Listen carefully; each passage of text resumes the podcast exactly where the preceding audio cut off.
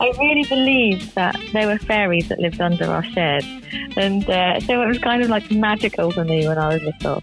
And I think that's kind of where it all began. Of course, I grew up and found out the reason why I wasn't allowed in the shed was because my dad was brewing beer.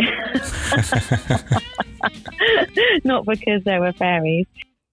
That was Ellen Mary, who joins us on the podcast today. We had a great chat. She was uh, relaxing on her sofa as we talked all things plants and and her life in gardening and horticulture.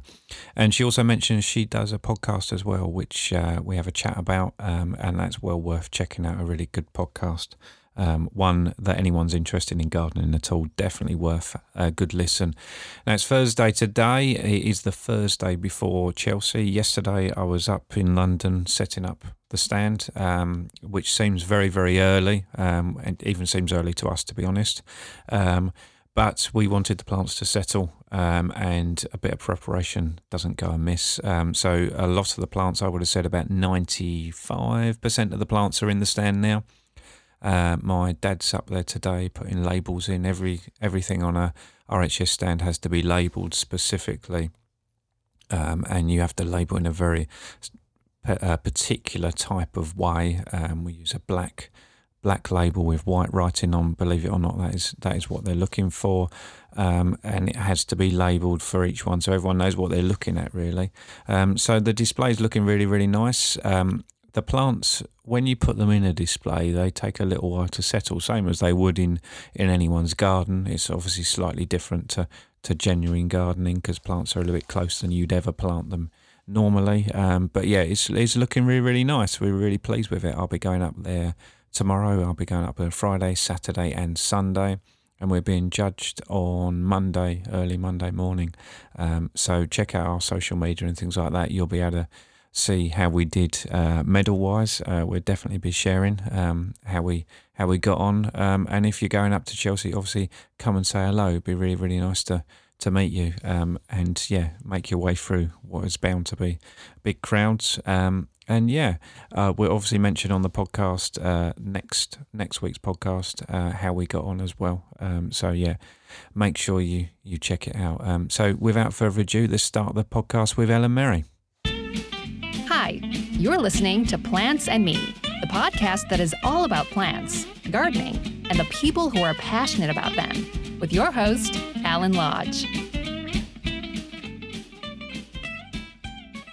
So, welcome to the podcast, Ellen Mary. Thank you for having me. Thank Looking you forward much. to talking about plants and gardening. yeah, definitely. Thank you for joining us. You've had a, a busy, busy day doing talks already. I have, yes. I went and provided a talk about nature and plants for well-being at a local company here in. So that was really good fun, and then rushed back to talk to you. But it's that time of year, isn't it? It is that time of year, and actually the sun's shining. Um, certainly here, there's a there's a nice lot of sunshine coming through the window. So I hope it's the same with you. You're in Norfolk, aren't you?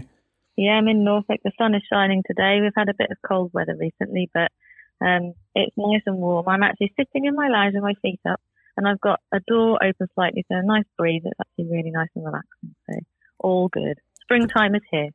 Brilliant. Um, so tell me a little bit about how you got into uh, being so keen on plants. Well, it, yeah, that goes all the way back to when I was tiny. Um, my parents had a kitchen garden, so we had quite a big garden. We were very lucky, and at the end of the garden, there was a big blue shed that I wasn't allowed in, and um, in front of that was a load of stuff growing. So I can always remember there being an abundance of gooseberries and peas, and I think I was probably the only child that actually liked gooseberries because most children eat a gooseberry, don't they? And it's that Mm. really sour taste. It's like, oh no! I used to love that. I used to go and pick the gooseberries, and um, I used to hide amongst the peas and take the peas from their pods. And um, my parents used to get really cross because I would eat them before they were being harvested. but that's when they taste the best. This is true. Really, yeah, they do, don't they? Yeah. I really believed that there were fairies that lived under our shed, and uh, so it was kind of like magical for me when I was little. And I think that's kind of where it all began. Of course, I grew up and found out the reason why I wasn't allowed in the shed was because my dad was brewing beer, not because there were fairies. And um, my uncle was also into gardening, and he had a really long garden at the back of his uh, old council house. And at the end, he used to grow all of his vegetables. And he was an organic gardener. And so I learned quite a lot from him as I was growing up. And he, at the front of the garden, it was very formal and all his borders were packed full of marigolds. And I don't know why I never asked then. Maybe I did, but I can't remember. I always remember looking out thinking, there's all these lovely plants that you see around and about. Why are there, why are there only marigolds? Mm. Only plants orange marigolds. Um, and I kind of thought about that for years and years and years. And then, of course, I found out that there was masses of them because they're great companion plants. And he was an organic gardener, so he was using the marigolds not just to eat, but also um, to, uh, you know, it, mm. to, to keep aphids and stuff away from his lovely crops. So I've kind of grown up with it. And my, you know, my mum loves gardening. My stepdad has an allotment. I shared one with him a few years ago as well. So I've just learnt so much, you know, throughout the years mm. As time has gone on. And then it wasn't very cool to be a gardener when I was a teenager. So I don't, I don't think I really spoke about it much, but it never stopped. You know, my love of plants carried on. And, um, the sad thing I think about it, and I, I, I hope there's a shift in that, is that in, in careers at school, gardening or horticulture was never an option. It was never discussed. Um, and I think that's, that's sad because horticulture is a huge industry, isn't it? Mm. Um, there's so much you could do, you know, from marketing, you know, owning nurseries and um, business management. It's just so there's just so much, and media, like what I do, and all sorts. So it was never really an option, and I kind of fell into HR. So I chose people over plants. How did I do that? I don't know. and um, I worked very hard in HR, and um, I enjoyed it mostly.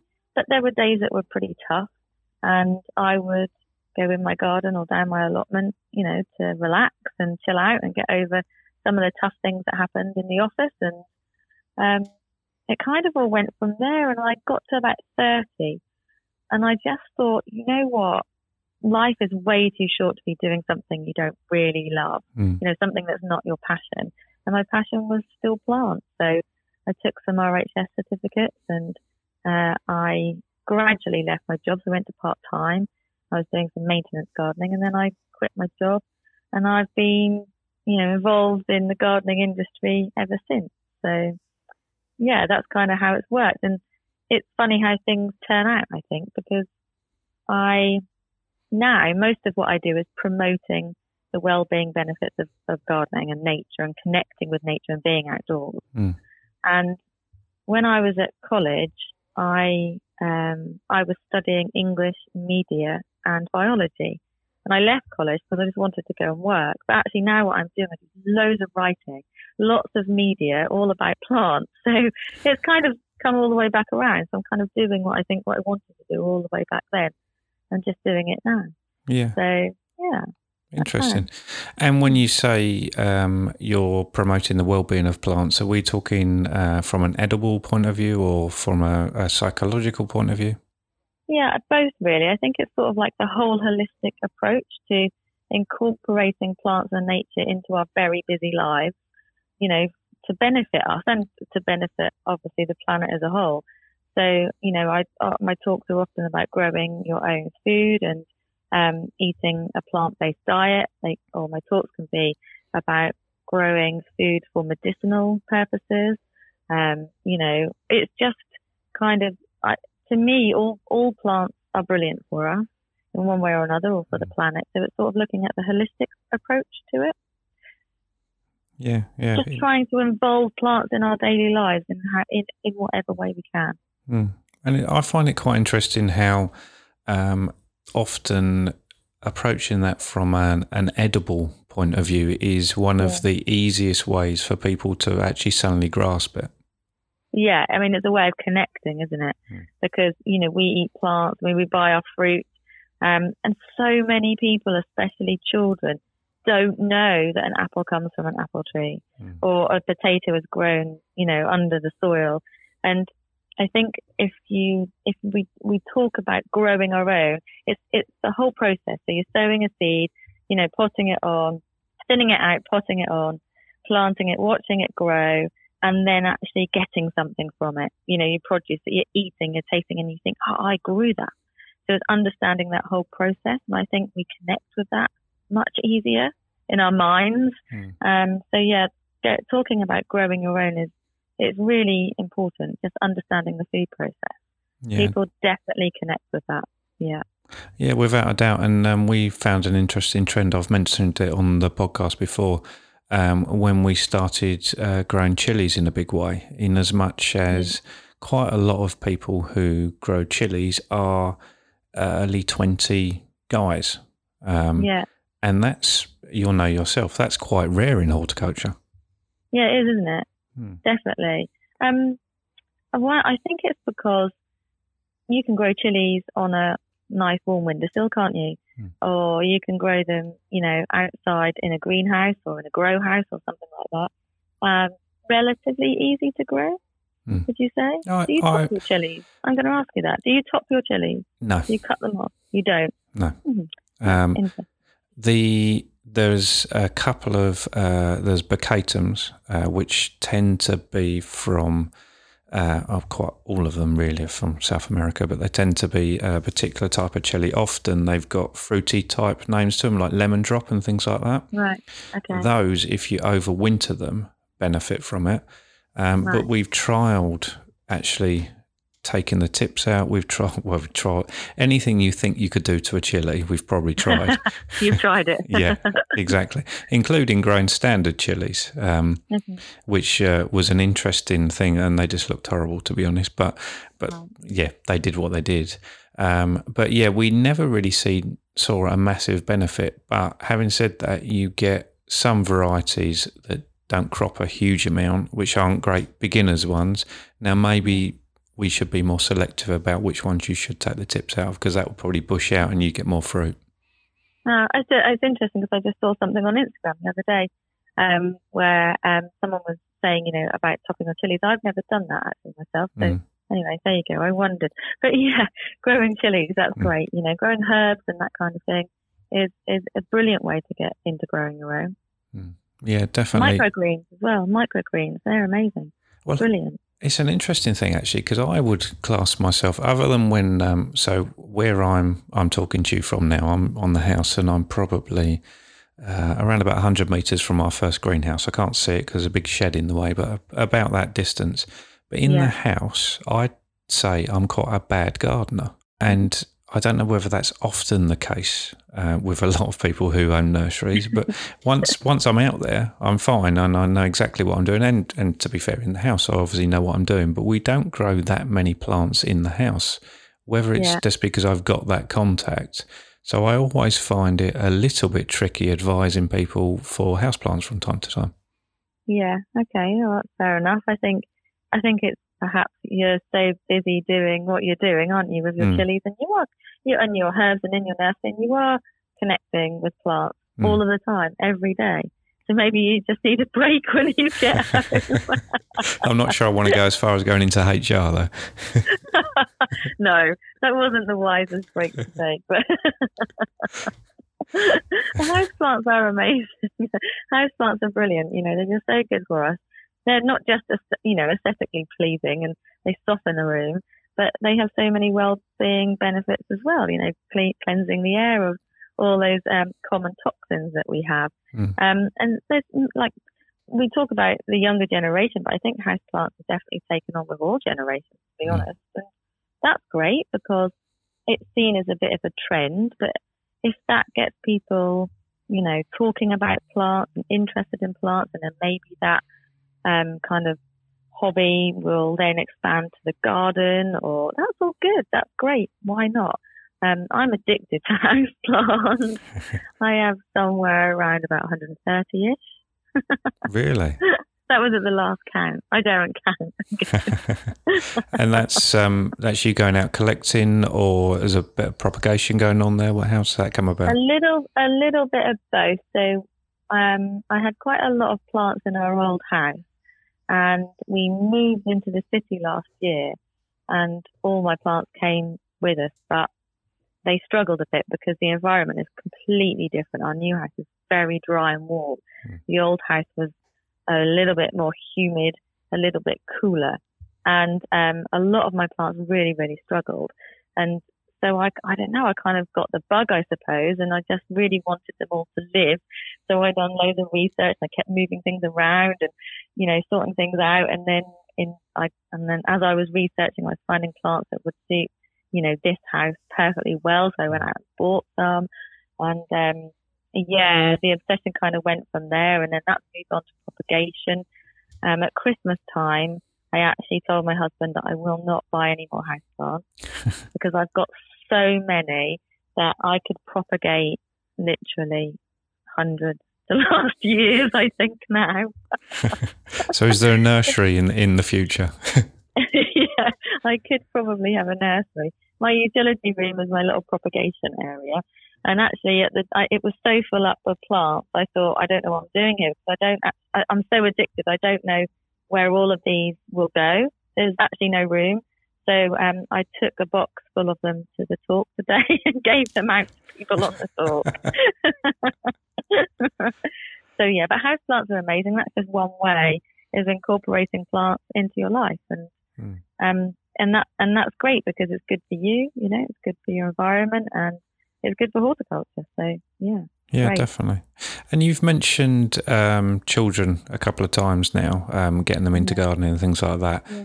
Um, if there's, I mean, there will be there'll be people listening who maybe want to get their their kids um, doing a bit of gardening. Have you got any uh, good places to start that they could look at? Yeah, well, I think it's so important. Firstly, to engage people, uh, children, with being outside. So we are very digitally connected, aren't we? And that's fine. We do that. It's just we need a balance.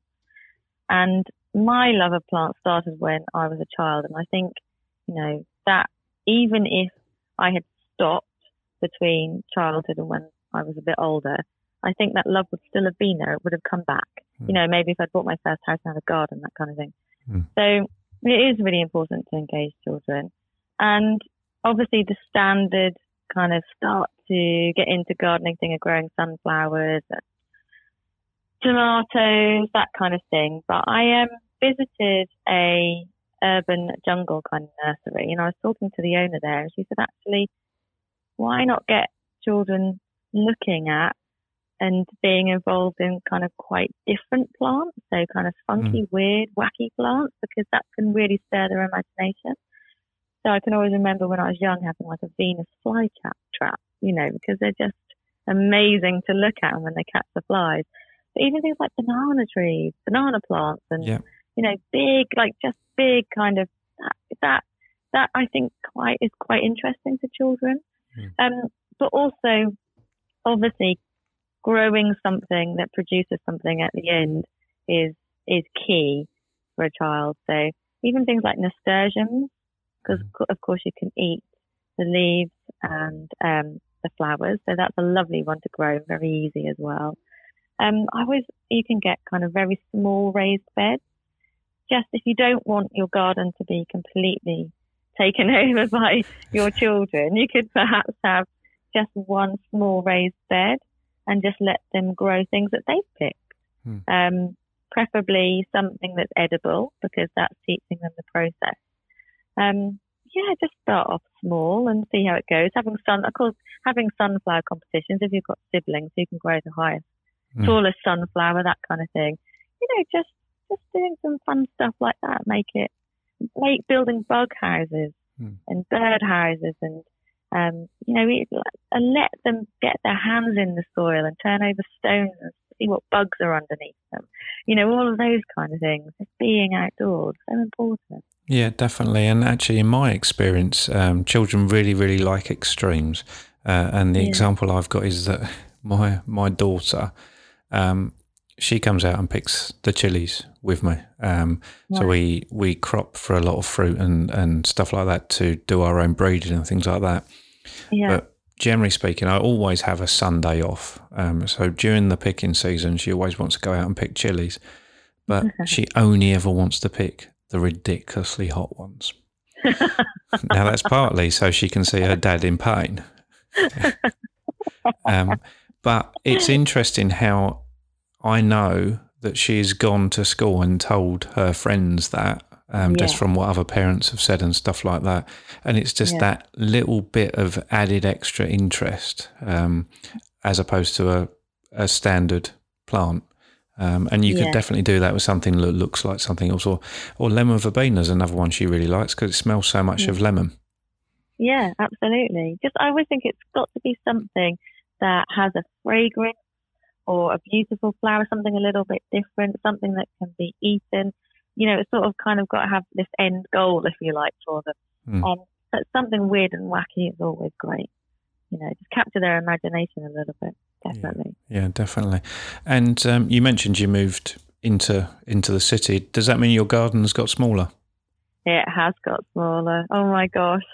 So I moved from a, a, um, a cottage with, had a, a big garden and we were in the countryside but very close to the coast and we'd been there 11 years so I, it was quite well established and I'd started from scratch when we first moved there and I loved it very much.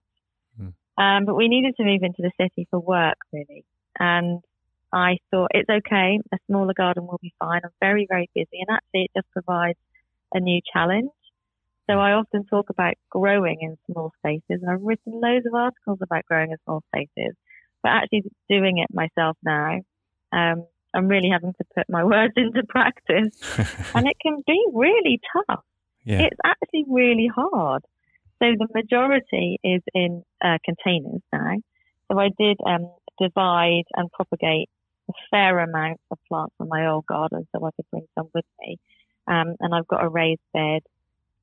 But um, the challenge of growing in a small garden is vastly more extreme than I had anticipated.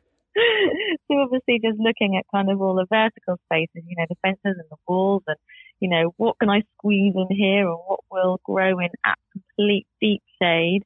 Um, but what I have found is we're in a sun trap and um, the, the, the soil temperature has never gone down very low at all. Um, I've got banana plant growing. Oh, I've got really? lilies that are almost in bloom already. Um, it's like it's it, so I think I can now experiment. So we've been here a year, and I always think whenever you move house, you should see all seasons in your new garden, so that you can you know learn what's there, what's already coming up. Mm. You know, think about the temperature, how well shaded it is, or how exposed, all of those kind of things. And I've done that now, and so I think I'm going to go a bit tropical. Nice, very nice. Hmm. And actually, um, Yeah. the one thing about tropical gardens, I think, probably suit themselves to a slightly smaller space because they almost suit themselves to being a bit overgrown, is if that's the right word. Yeah, yeah, yeah. I completely agree with that. Yeah, I, t- I think so too, and I think it, they can look quite lovely. I've been obviously on Pinterest and Instagram looking at a load of photographs because I that, that that's addictive in itself.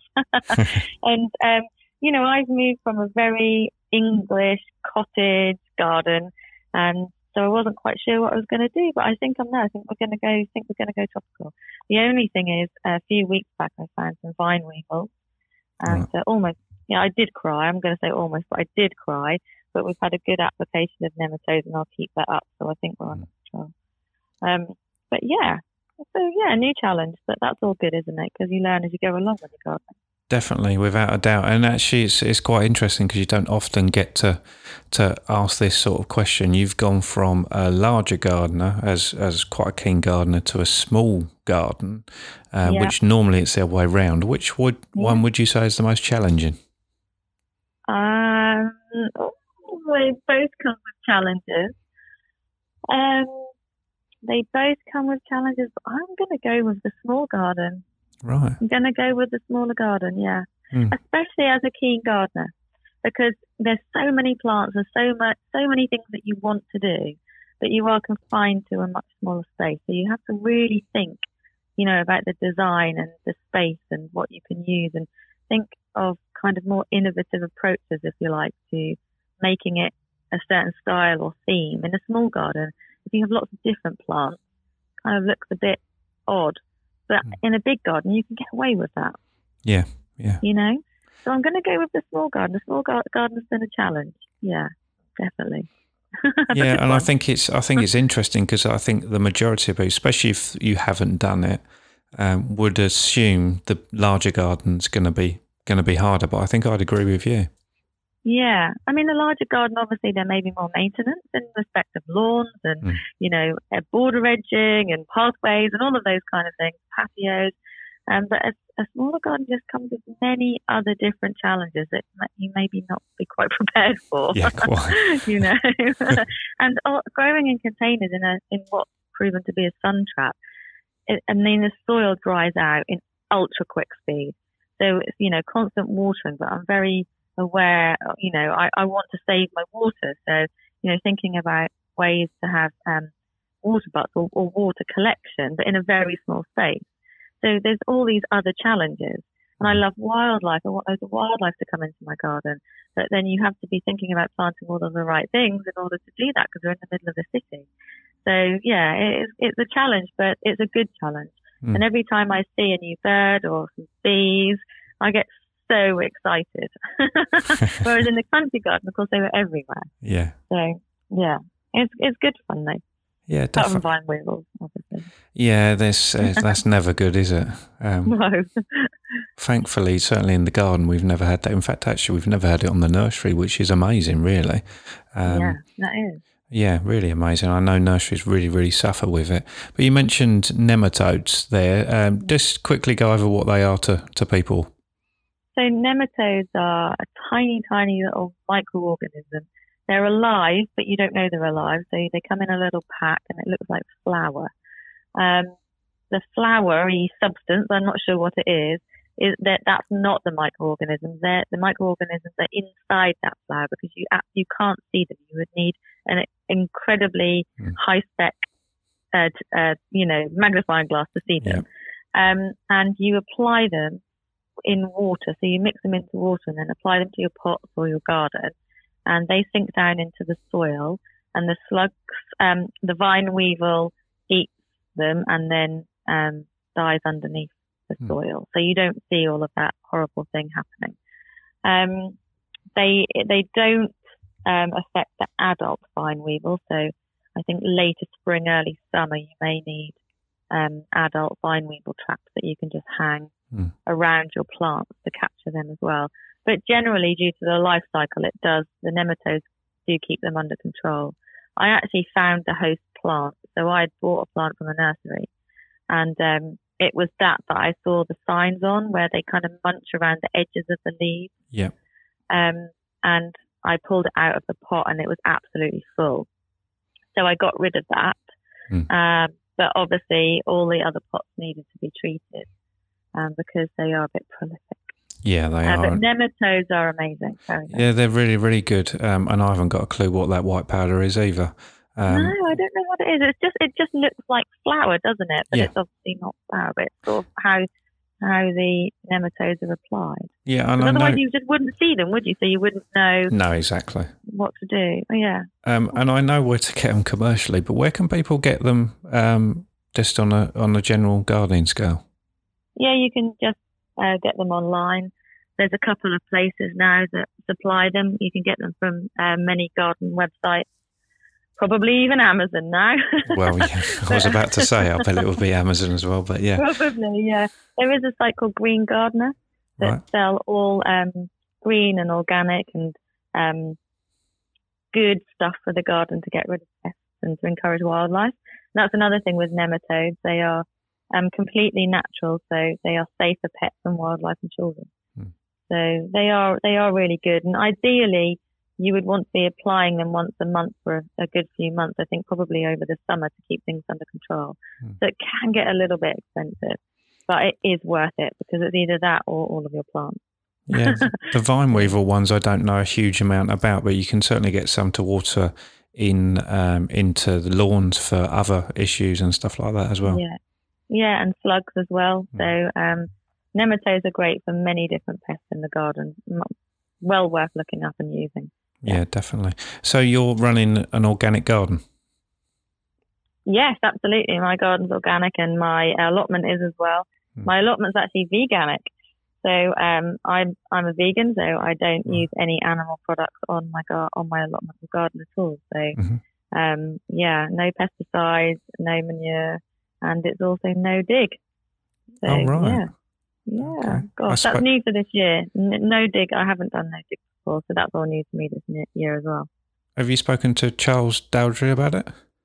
I have his book, and that's what got me started. Mm. Actually, I um he was at the Garden Media Guild Awards in Mm. November last year, and he'd won a category. I can't remember which one which one it was now. Um, for I think it was probably for his book. So um, well afterwards I came back and I um I bought the book, and it's really good because it's all about the principles of no dig gardening and um, also some recipes and other things in there as well. So it's Charles uh, Dowding and Stephanie Hafferty. Yeah, I spoke Uh, to him um, in, last week actually. Um, Really. yeah, That's- really, that's really, nice guy. interesting. Yeah, Lovely guy and so so interesting. And it just kind of really rung true to me that we want to let nature do what it does best. Actually, that's the principle of no dig, isn't it? yeah. And um, so yeah, the allotment is no dig as well. So it'll be an interesting year of growing this year. Yeah, definitely. Um, that'd be that'd be quite interesting. I think actually it's also a message that resonates for for a busy lifestyle. Oh, com- completely. When I read when I read about it, the first thing I thought, oh, this A might save my back, B might save some time. but it was a bit strange, to be honest, at first when I applied a big layer of mulch across my whole allotment. I was just thinking, but I actually feel like I want to dig. Mm. You know, I've been digging for. I'm not going to tell you how long because that would give my age away, but I've been digging for a really long time. Um, so you still feel like you want to dig, but um, I've applied it all. Um, there are no weeds. It's absolutely incredible. Uh, apart, you know, there's the odd one that's probably, you know, the seed blown in the wind and Mm. found itself somewhere, but it, it's really very minimal. And um, I've been planting out. So yeah, it's a time saver, it's a back saver, and we'll see how it goes. Excellent. I'm sure there's an app you can get to simulate digging if you you get that desperate. I know because now I don't have a big garden either. Most of my garden's in containers, and I have a no dig allotment. There's no digging going on, but sometimes it's really good just to, you know, do a bit of shoveling and Mm. you know turn over that soil. It's quite it's quite good. So I'm sure I'll find a patch down there where I. he was saying, and I, I completely agree with him because as he was talking about it, I, I've never tried it, I have to be honest, other than I did admit that potentially I've done it by default a couple of times. Um, Yeah. But um, was that often the more experienced gardeners find it harder than someone who's new to gardening. And I could picture, as we were talking, my granddad, one of my first memories of gardening is my granddad teaching Yeah. me to, to actually dig with a fork which sounds Yeah. silly, but when you're little, you, you don't know how to do it.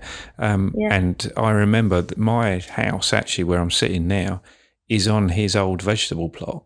Um, oh wow! So it's it's one of those things that I said, although I want to give it a try, it feels like the, it's a tradition dying. yeah, that, that- that's completely true. I totally agree with you. That's how I felt. I was like, I layered all of his mulch across the allotment. Then I was kind of thinking, well, where am I going to dig? Hmm. Oh, but it's called no dig. Of course, I'm not going to dig anywhere. This is so strange. There's a lot of spade manufacturers that aren't very happy at the moment. yeah, completely. But you know, I think there's always, you know, there's always an opportunity to dig somewhere. So Mm. I help out at community garden sometimes. I could go dig there, and I might just leave a little bit of, of you know, a little bit of space down the allotment where I, I think I'll probably do some um, some planting for wildlife, and that will probably Mm. have a bit of a dig over. So. There'll still be opportunity. Don't worry, spade companies out there. and some um, some questions we ask absolutely everybody. Um, Yeah. And you've you've gone into it a fair few times actually. But um, when you first started getting into gardening, or maybe when you when you went back to it after after the HR, was there a particular book or a or a person who really inspired you that that really got you got you going again? Oh my gosh, that's a really good question. Um, I never really stopped gardening. That's the thing. So even when I was working in HR, I was still always gardening. So my bookshelves are full of books. Like I've I've gardened for since literally since I was one. You know, that's forty years of gardening experience. So I have got masses of gardening books. I don't know that there was any one person that I could say. There's loads of people. Um, but I think something that did inspire me is actually the irony of this is that it was probably Instagram Mm. because it was just so nice to see so many other people doing what I do and loving what I do. Yeah. So you can get all these books, but the books are written by the experts and they're brilliant and I love them. I love all garden books. But actually seeing other people like me, you know, just interested in, in gardening, I, I find that really inspiring. Yeah. Yeah, definitely. so Um, whilst that's digital and I'm always about, you know, getting outside and, you know, not constantly being online, I actually think that having that there has inspired a whole new generation of people interesting. Yeah, yeah, Yeah. I'd I'd go along with that, and actually, certainly a lot of people for houseplants, Instagram's the first place they start seeing them. Definitely. I think um, last time I looked, because I had to look for a talk I was doing, and it was a couple of months ago now, but there was something like one and a half million hashtag houseplant posts on Instagram. Really? I mean, that that's incredible, isn't it? It is, yeah. So, um, I never, I never left gardening. I've always done it. So I don't think there was a point where you know something happened or I saw someone and I was inspired immediately by that person. Mm. I think it was, it was always there. It was always happening. I think the social media side of it did. It, I find it quite inspiring, even now, still now. Excellent, good. Yeah, well, I have to say you you're often liking our posts, so you're obviously looking from time Yeah. to time. I do look from time to time, every day. oh no! Sometimes there's something I see a plant and I don't know what it is, or there was a tree Yeah. I saw the other day, um, and randomly someone had posted it, and I said, "That's the tree. That's it." You learn from it as well. So Mm. yeah. yeah, definitely, definitely. And when you're walking around um, around your your smaller garden now, um, Is yeah. is there a particular tool or a bit of equipment you always have with you, Um, is there a bit of equipment I always have? or a bit I, of well, tool or something like that? It's there obviously not a spade things. now. not a spade, so I have a hand trowel with me all of the time. I have a hand. I have so many hand trowels. I have them one in my utility room. I've got quite a few in my car, which acts as my shed a lot, and um, I have them in my greenhouse. So I always have a hand trowel at every opportunity. I only have to like reach a few meters, and there's one there. I actually always have gardening gloves.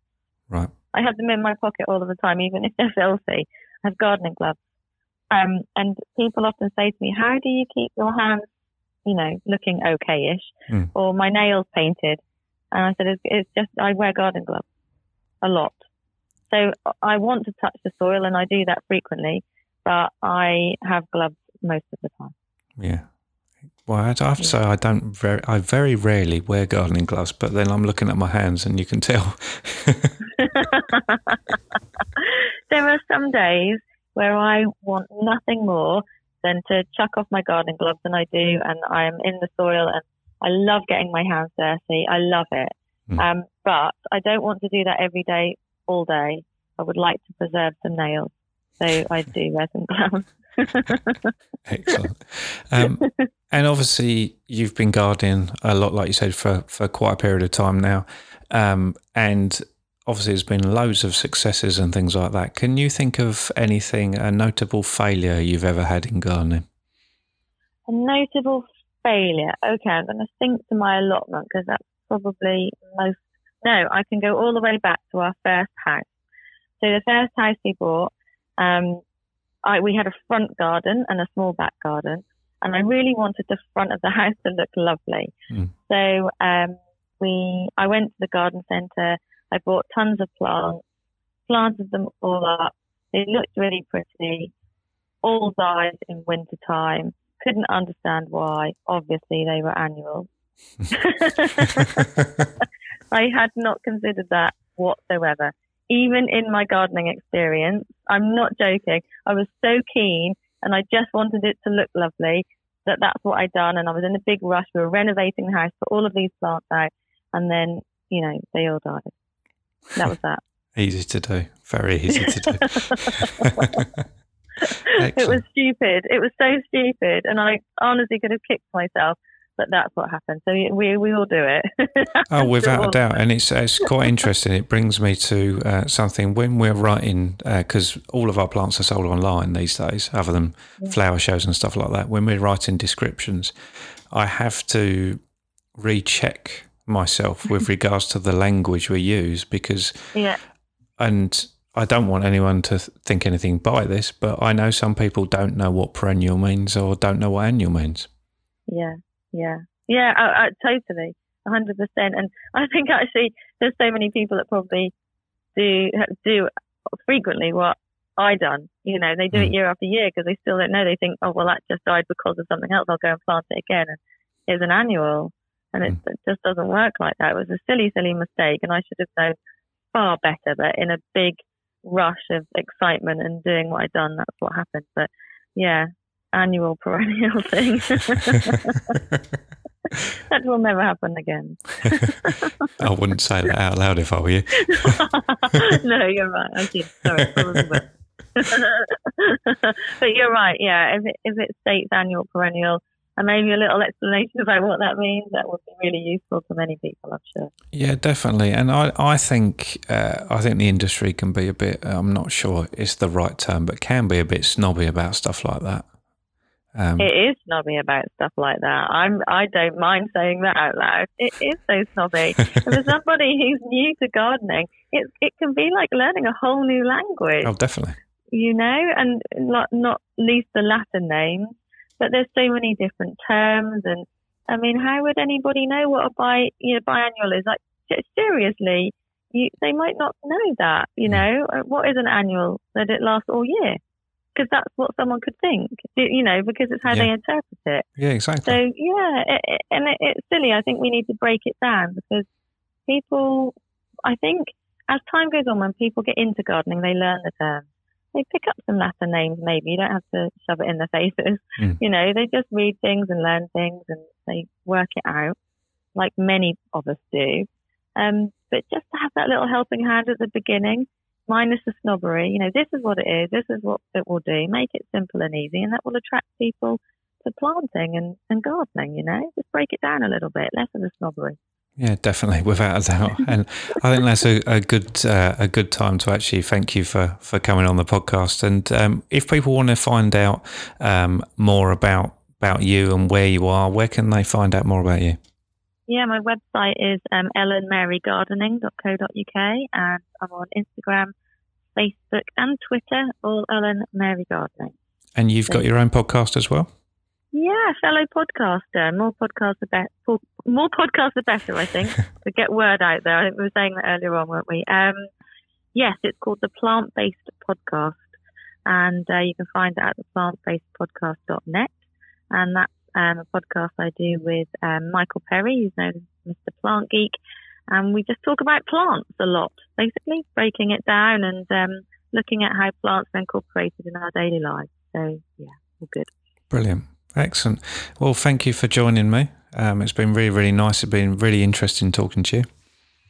And you. Thank you very much for having me. I, as you know, I'm just happy to talk about plants. I can carry on all day. Excellent. Thank you very much, Ellen. Thank you. Thank you. Bye. Thank you for joining us on the Plants and Me podcast. We'll be back soon. If you can't get enough of all things plant related, pop over to plants-uk.co.uk. And if you enjoy our podcast, don't forget to subscribe and rate us.